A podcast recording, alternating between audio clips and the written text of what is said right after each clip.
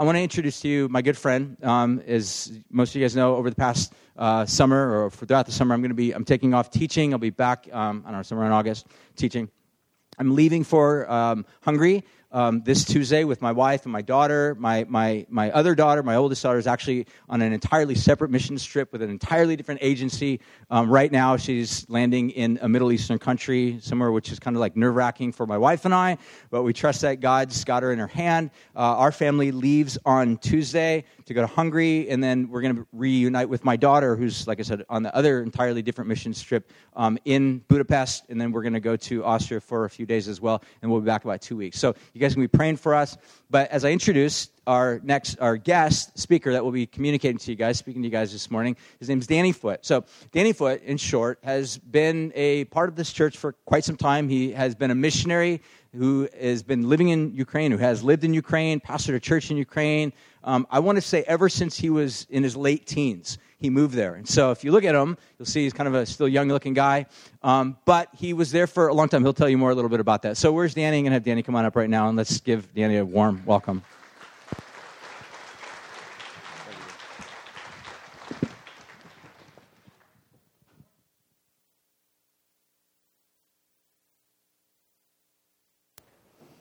All right, now it's on.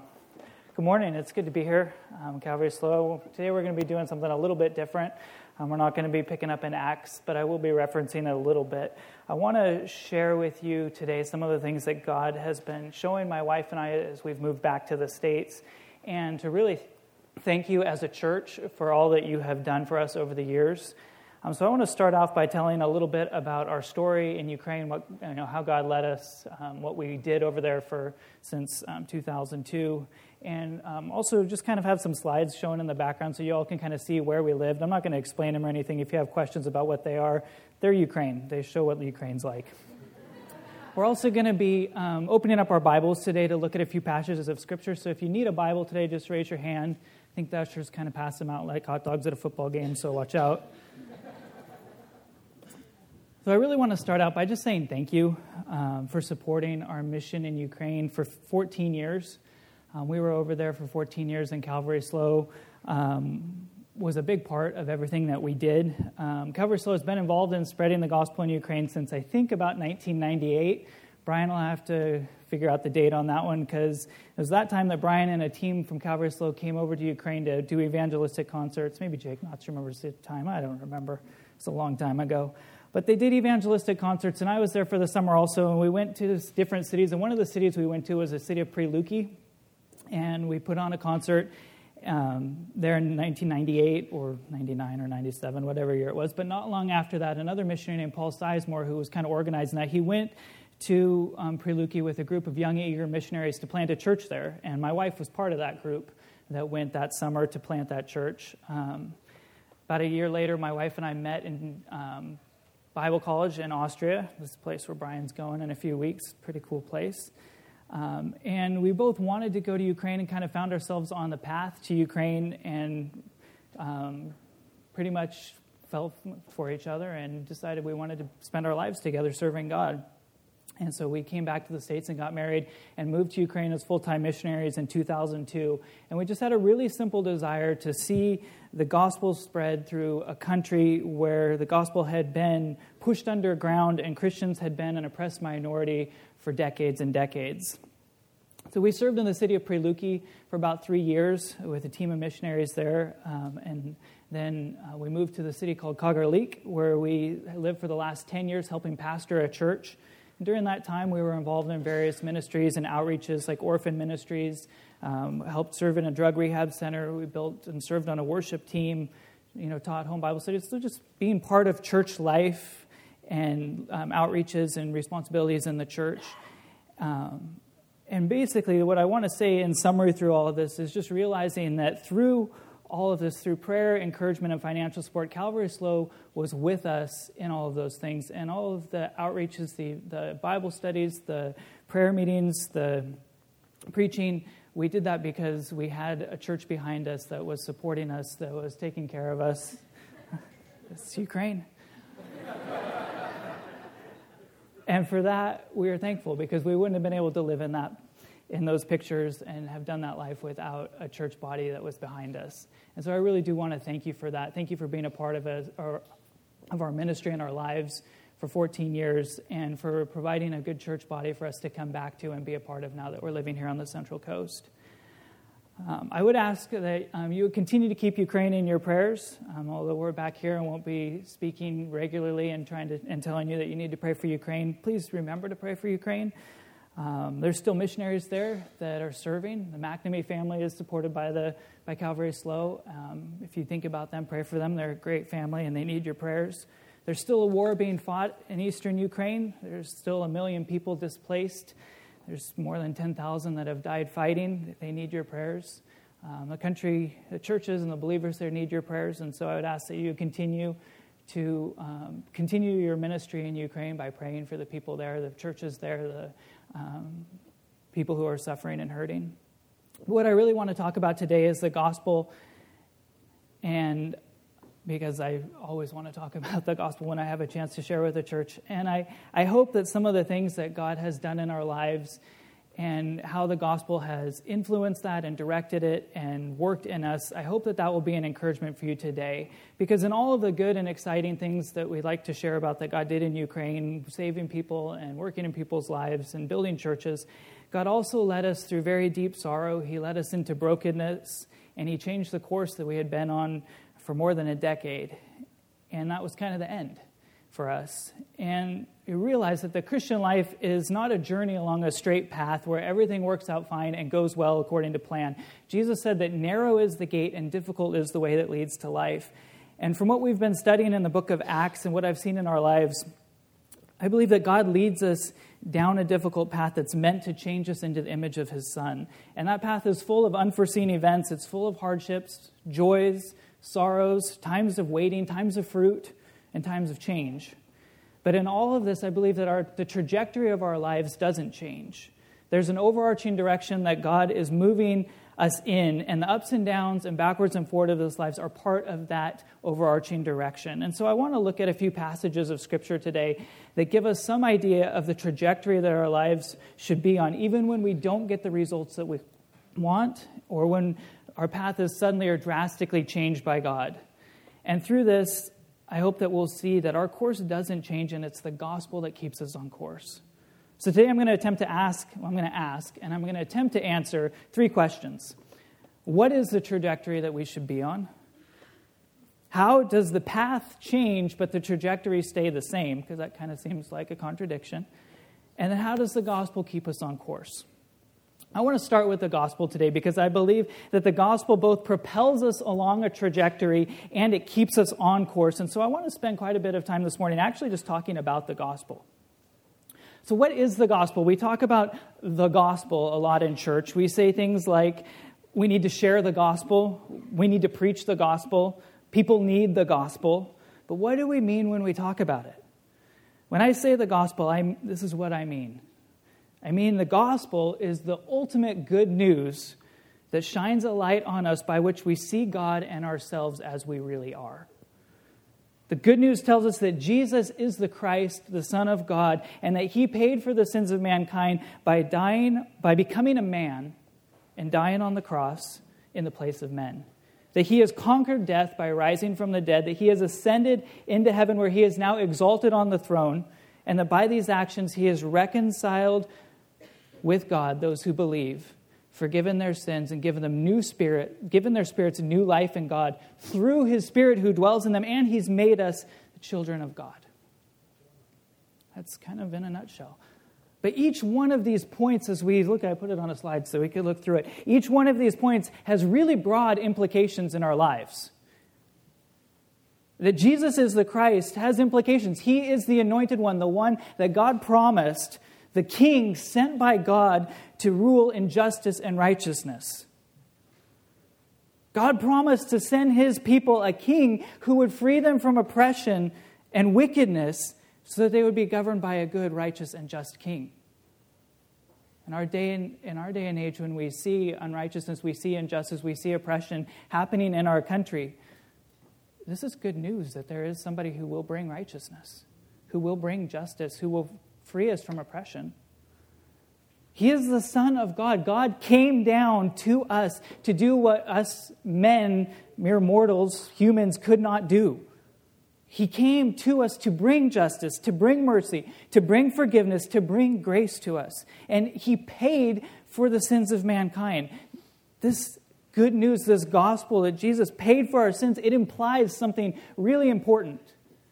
When we say that Jesus paid for our sins, we're not just saying, hey, look what Jesus did. We're saying, look what I couldn't do.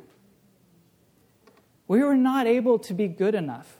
We weren't able to make a good enough lasting sacrifice. We weren't able to do enough good things to change that in our core we are sinners and that sin has killed our spirits and is only bringing forth more pain, suffering, brokenness, and death in our lives. So when we say that Jesus paid for our sins, we have to remember why it's significant because we couldn't do it. It's only good news and it only sounds like good news if we realize we were so weak we could do nothing in ourselves. Jesus conquered death by rising from the dead.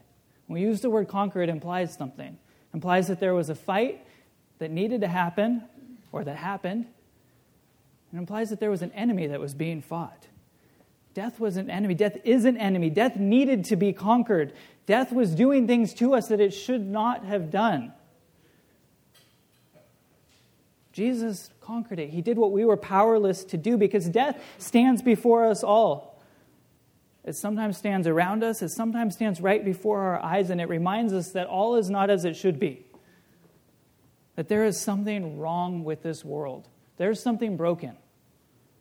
And when we proclaim the gospel, we're saying, guys, there's good news.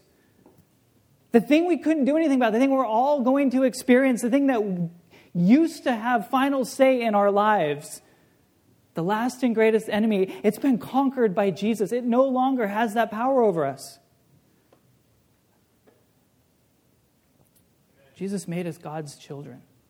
He gave us an identity in Him. He brought us into His family, and He offers mercy to all who believe.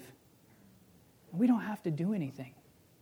We don't have to be better people. We don't have to try harder to obtain that mercy, to be brought into His family. It's apart from our works. It's apart from all of the good things we could try to do. God says, Come to me and believe. That's all. All we have to say is, There's nothing I can do. Jesus, you're my only hope. And that good news, that changes everything. When we say, Jesus, you are my only hope, there's nothing else, everything in our lives changes. And our lives begin to move toward God. And the gospel, which tells us that Jesus is our only hope, it propels us forward. Paul says in Romans 1 it's the power of God unto salvation pushes us forward into salvation. It propels us along a trajectory. So, what is that trajectory? What does it look like? Well, the word trajectory in my computer's dictionary says it's a path followed by a projectile or an object moving under the action of given forces. So there's something that's moving an object along a path. So, when I say the trajectory of the Christian life, I'm talking about that direction that we are being propelled upon by the work of the Holy Spirit through the gospel in our lives. Because the Christian life is not a static life. We're always in motion, we're always moving towards something by God's hand to accomplish what He would like to do through, uh, in us and through us.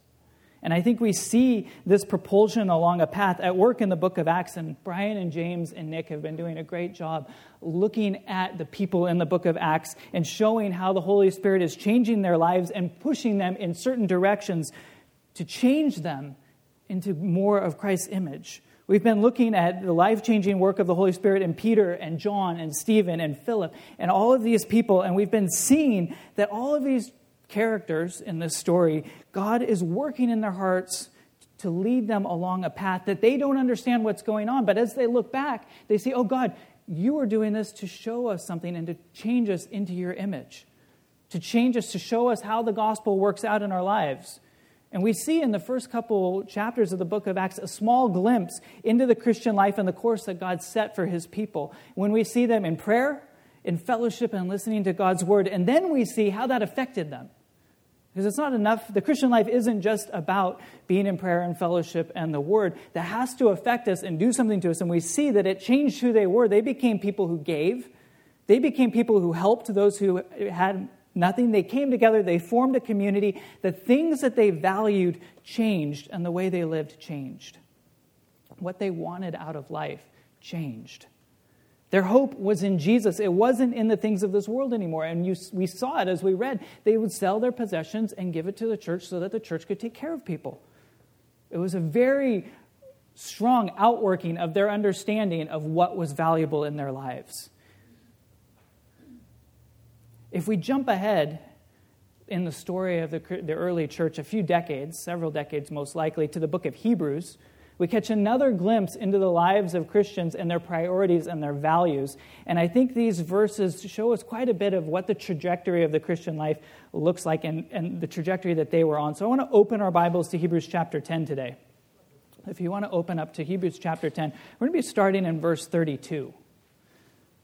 The author of the book of Hebrews was writing to a group of Jewish believers, and these people had been believers for quite some time. They knew Jesus, and they had been through a lot.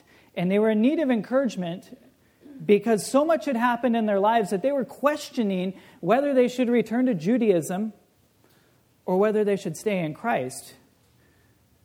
Whether they, there so much had happened that they had begun to just question.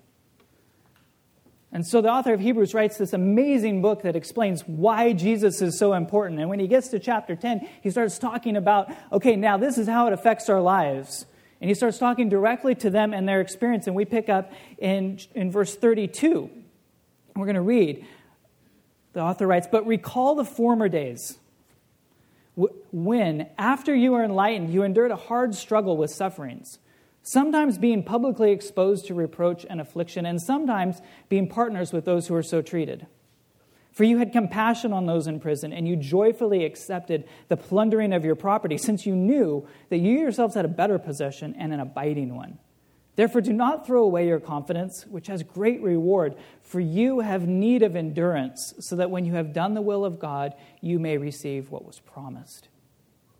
What do we see in these verses of these people's lives and values and priorities? We see that they joyfully accepted when other people came and took their stuff.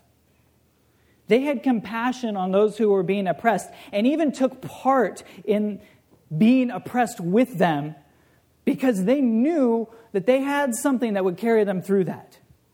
They knew that the things of this world were not as good as something else that they had, and that other thing was lasting and would abide. It wouldn't be taken away from them, and it wouldn't leave. What did they have? What did they hope in? What was it that they had that allowed them to joyfully accept it when people came in to their houses and just took all their stuff?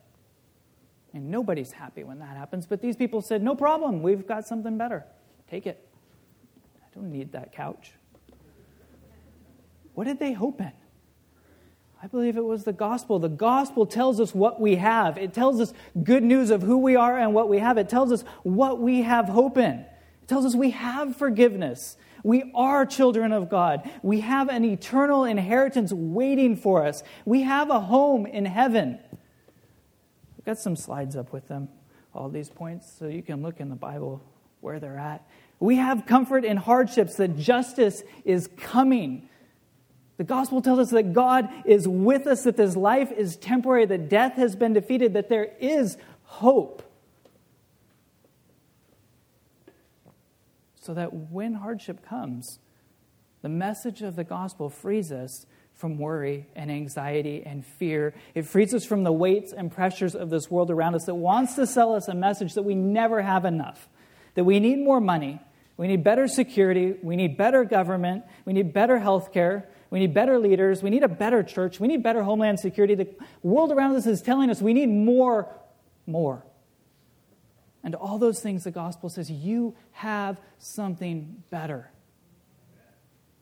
You have something better that frees you from those words. Those things do not give you an identity, they do not give you security or peace. You have all you need in Christ. So, the trajectory of the Christian life is a course that leads us away from the desires of our flesh, the things of this world, and it leads us toward the things of God, the things that are lasting and eternal. You could say that the course of the Christian life is a path of dying to yourself and being given life by the Spirit. Jesus said if we're going to follow him, we have to deny ourselves, go away from the desires of our flesh. We have to pick up our instrument of execution. We have to die. That's what he said we got to do. And Paul said, There's one thing I want in life. Everything that came before is worthless to me. I want this one thing. I want to know Jesus and I want to know the power of his resurrection. We're called to die so that we can live. We're called to walk away from one life so that we can be in another. Put another way, we're set free from the desires of our, our selfish desires of our hearts and a self centered view of life, and we're brought into the fullness of life of God, where we actually desire that which is good and we desire the one who is a source of good things. We're given a new life in which we're brought into fellowship with the Creator. These are just ways of restating kind of the same thing from different angles that our hearts are changed.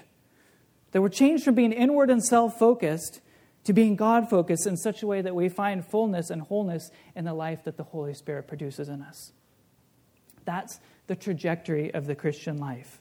It's the trajectory that the Christian church was on when they gladly accepted their homes being plundered because it was temporary and they had something better.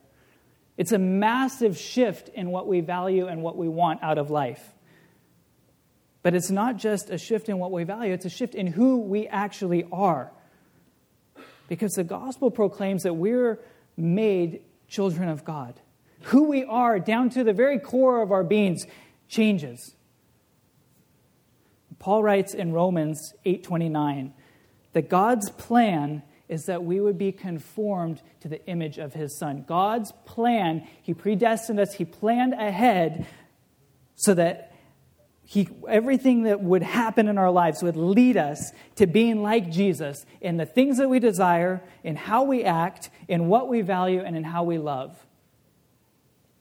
And so the trajectory of the Christian life is a flight path toward God with the goal of which that we would become like our Lord and Savior Jesus Christ because God wants us to be like his son. He has adopted us, he's brought us into his family, he's cleansed us and given us new life so that he can be seen for who he is the wonderful, gracious, and loving Father. And all that happens in our lives moves us along the path to the goal that we would be like Jesus, to the goal of saying, All that I have in life and death, my only hope is you, Jesus to the goal of saying there is nothing in this life that's better than what you promised and what you have already done for me. Whatever we are called by God to do, it's always along this trajectory. If we're called to vocational church ministry, where we serve in the church full time, if we're called to spend time on the mission field, to spend our lives on the mission field, if we're called to care for the sick, if we're called to be a teacher in a local school district, or if we're called to work at a local business, if we're called to work at an international business, traveling all the time, if we're called to stay at home and raise children, if we're called to start our own business, if we're unable to work for some reason at all, if we're retired, it doesn't matter. The trajectory of our lives is all the same. We're moving toward God to be like Christ. The Christian life looks the same, regardless of what God has called us to do. We're changing from being self centered people who live for the temporary desires of this world to become people who know that the fullness, fullness is only found in Jesus Christ and He is enough.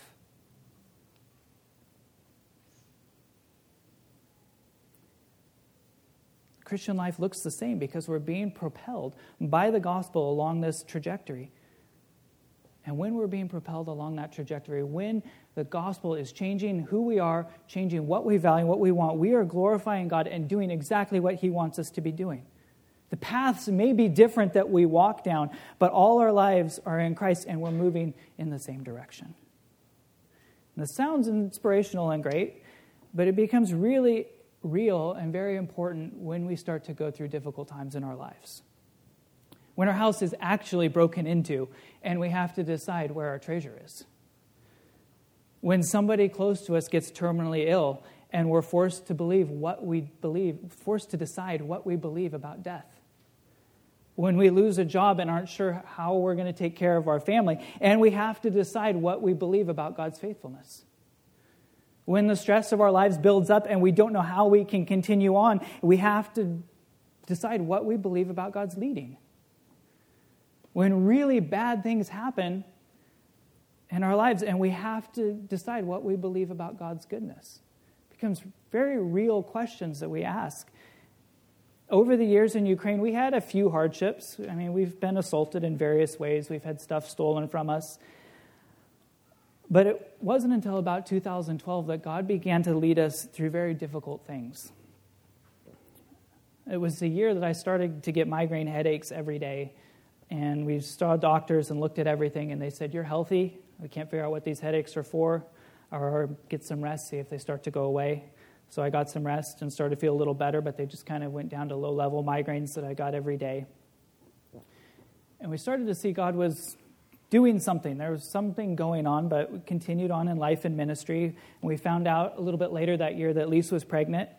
And there's so much joy when you find out something like that. For those of you who have gone through that, you know that it's a great joy.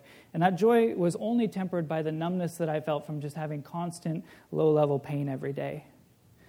But it turned out that the joy was also short lived because God, we found out that God had other plans for our baby, and those plans didn't include our baby being able to live outside the womb. And what followed after that was the hardest year of our lives because I was in constant pain physically and emotionally. And because of that, was unable to be a good husband to my wife as she grieved and did her best to take care of the both of us. And we finally just kind of got to the place where we realized we couldn't continue on in ministry, just physically. It was the end. We found that my headaches were caused by adrenal issues. We finally found a doctor who said, You've got a, your adrenals are shot.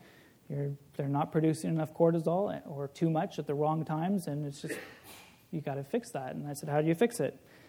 Who knows? You just got to try everything you can try. So I've been doing that for like four years now.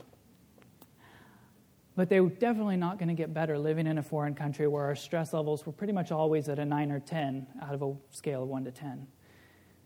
And we realized that the life we had been living, the career that I loved, the place where we had put down roots, it was finished. It was over. And it took us about two years to realize that as we tried to stay faithful to serving God, to serving our church, to pouring our lives into people. And it felt like the whole trajectory of our lives had not only changed, but had just stopped.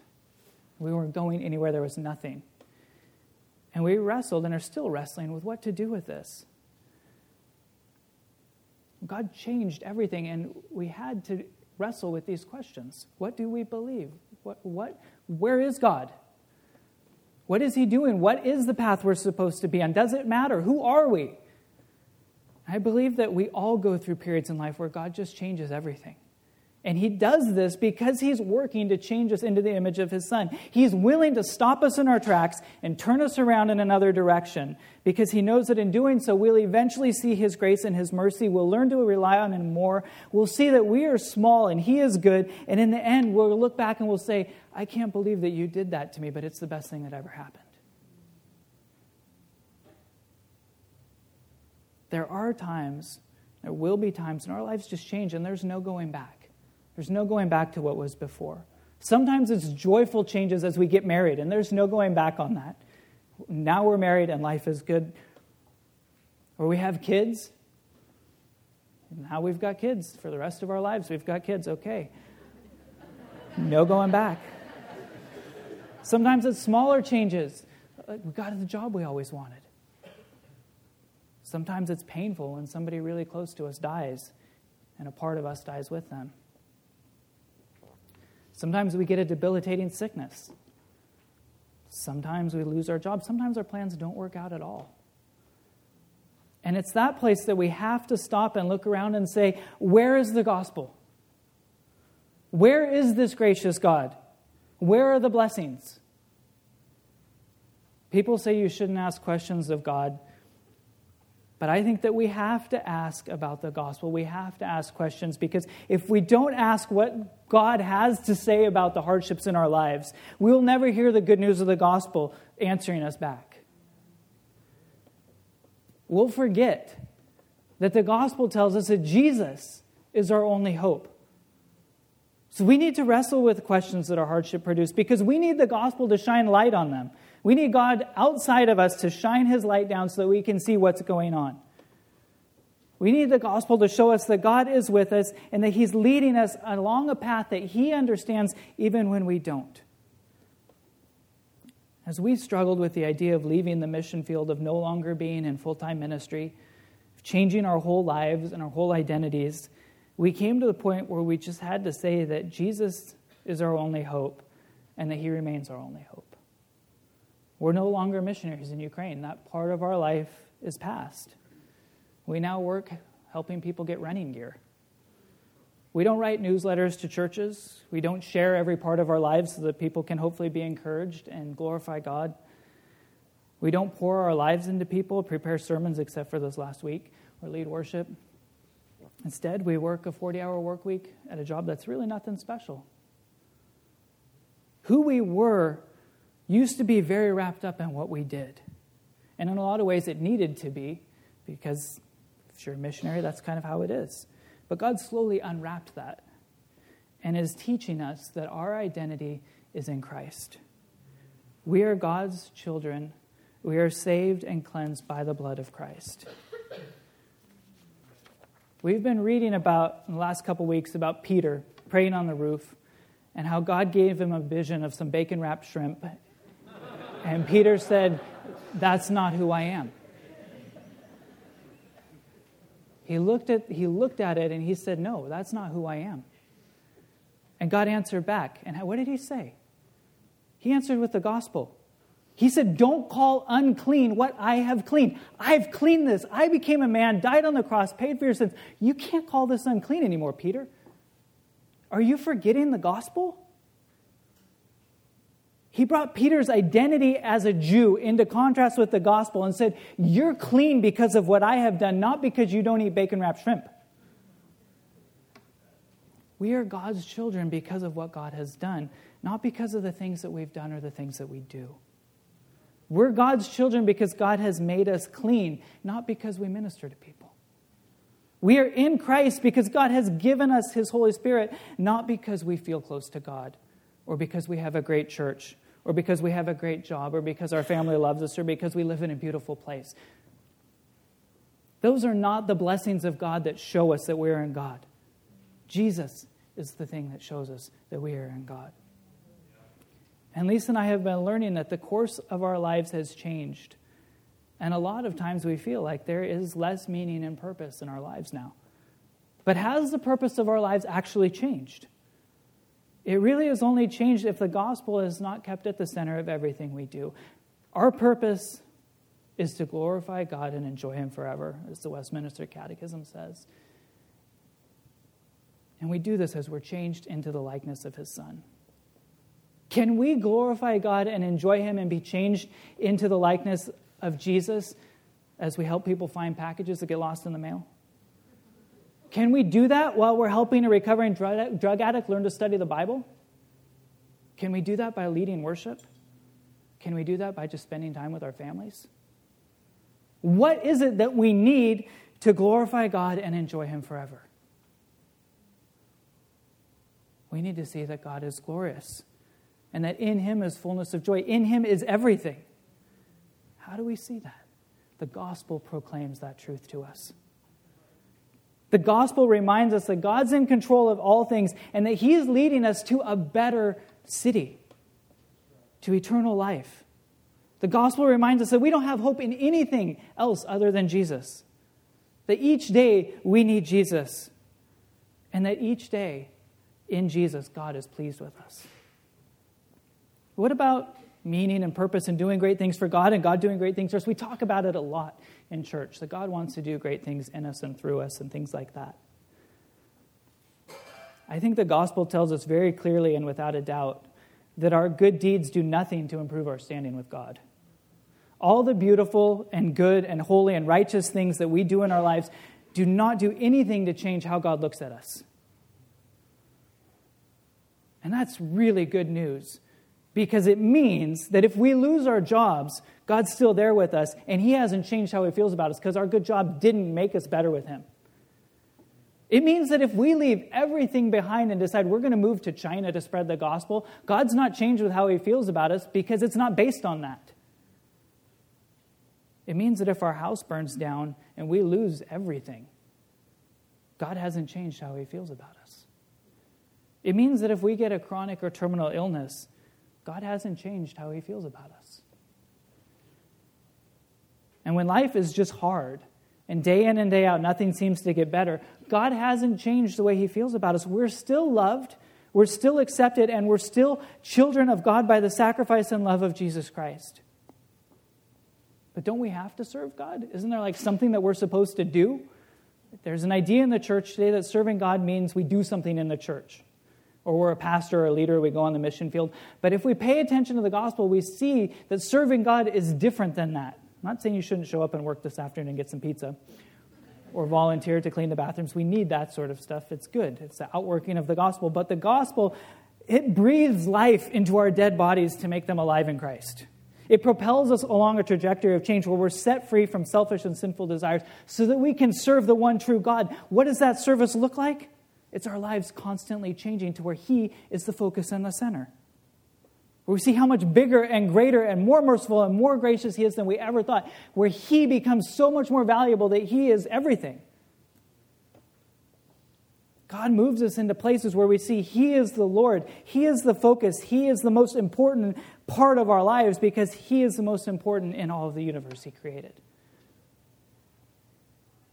That's what serving God is about. It's about seeing Him as He is and letting that change the way that we act. So, through the changes in our lives, we need to keep the gospel before our eyes. We need to preach it to ourselves. And in the words of the first question of the Heidelberg Catechism, you should read catechisms, they're great. We need to ask ourselves, what is my only comfort in life and death? And we really need to ask ourselves that question. And we need to follow up with the answer, because there's an answer. Heidelberg's, they got together in Heidelberg and they got it right. They said, My only hope in life and death is that I am not my own, but belong with body and soul, both in life and death, to my faithful Savior, Jesus Christ. He has fully paid for all my sins with his precious blood, and he set me free from all the power of the devil. He preserves me in such a way that without the will of my heavenly Father, not a hair can fall from my head. Indeed, all things must work together for my salvation. Therefore, by his Holy Spirit, he assures me of eternal life and makes me heartily willing and ready from now on to live for him. We got to get that answer right. We have to ask the question, what is my only hope in life and death? And we need to get the answer right because it changes everything about who we are. That was Paul on the road to Damascus. He met Jesus and changed him. It was Peter when he met with Cornelius. Everything changed. Philip when he went to Samaria and then was taken into the desert. Said, What is going on? I don't know. Everything is changing. All these people had abrupt changes in their lives where they thought God wanted them to be doing something, and God changed it. And they did it because they knew what was important. They knew there was only one thing that was important it was Jesus, and they were going to do what he said. They belonged to Jesus, and whatever he said for them to do was both good and good for them. Peter understood that. Even when he's like, Lord, no, he finally was like, okay, I see what you're doing. I see what you're doing. If the Holy Spirit said, stop what you're doing, I have something different planned for you, they understood, they knew that was a good thing to do. They lived for Jesus because they knew what Jesus had done for them. And they knew that the life they had in Jesus was a good life and it led to eternal life. My encouragement for you all today is that no matter where you are in your life, no matter what choice or change or hardship is standing before you, that you would hear the good news of what Jesus has done for you. And that you would see that it really does change everything changes the perspective, it changes how we feel, it changes how we look at things. And we need that. We need that perspective We need it to keep us on course, on trajectory, because life is difficult. We have to wrestle with things. And we have to see that Jesus is there. We have to see that He is our only hope. And that that is a good thing to be, a good place to be in. Worship team is going to come up and play a few songs, and there's going to be time to respond to God in song and prayer. Um, there's communion elements scattered around the room in some various places. If you want to come by faith to the communion table to receive by faith the sacrifice of Jesus as you remember what he's done for you today, I would encourage you to do so, to take some time to think about what the gospel has proclaimed about what Christ has done and what that means to who we are, what that means to our lives, what it means to what we're going through right now, what it means to our country, what it means to us personally today. So let's pray that God would work in our lives. Let's pray that God would remind us of what the gospel means to us and what we need today. Father, we thank you this morning that you are a good God who saw fit to become a man and to come down in the likeness of men and do what we couldn't do. We could not set ourselves free from sin.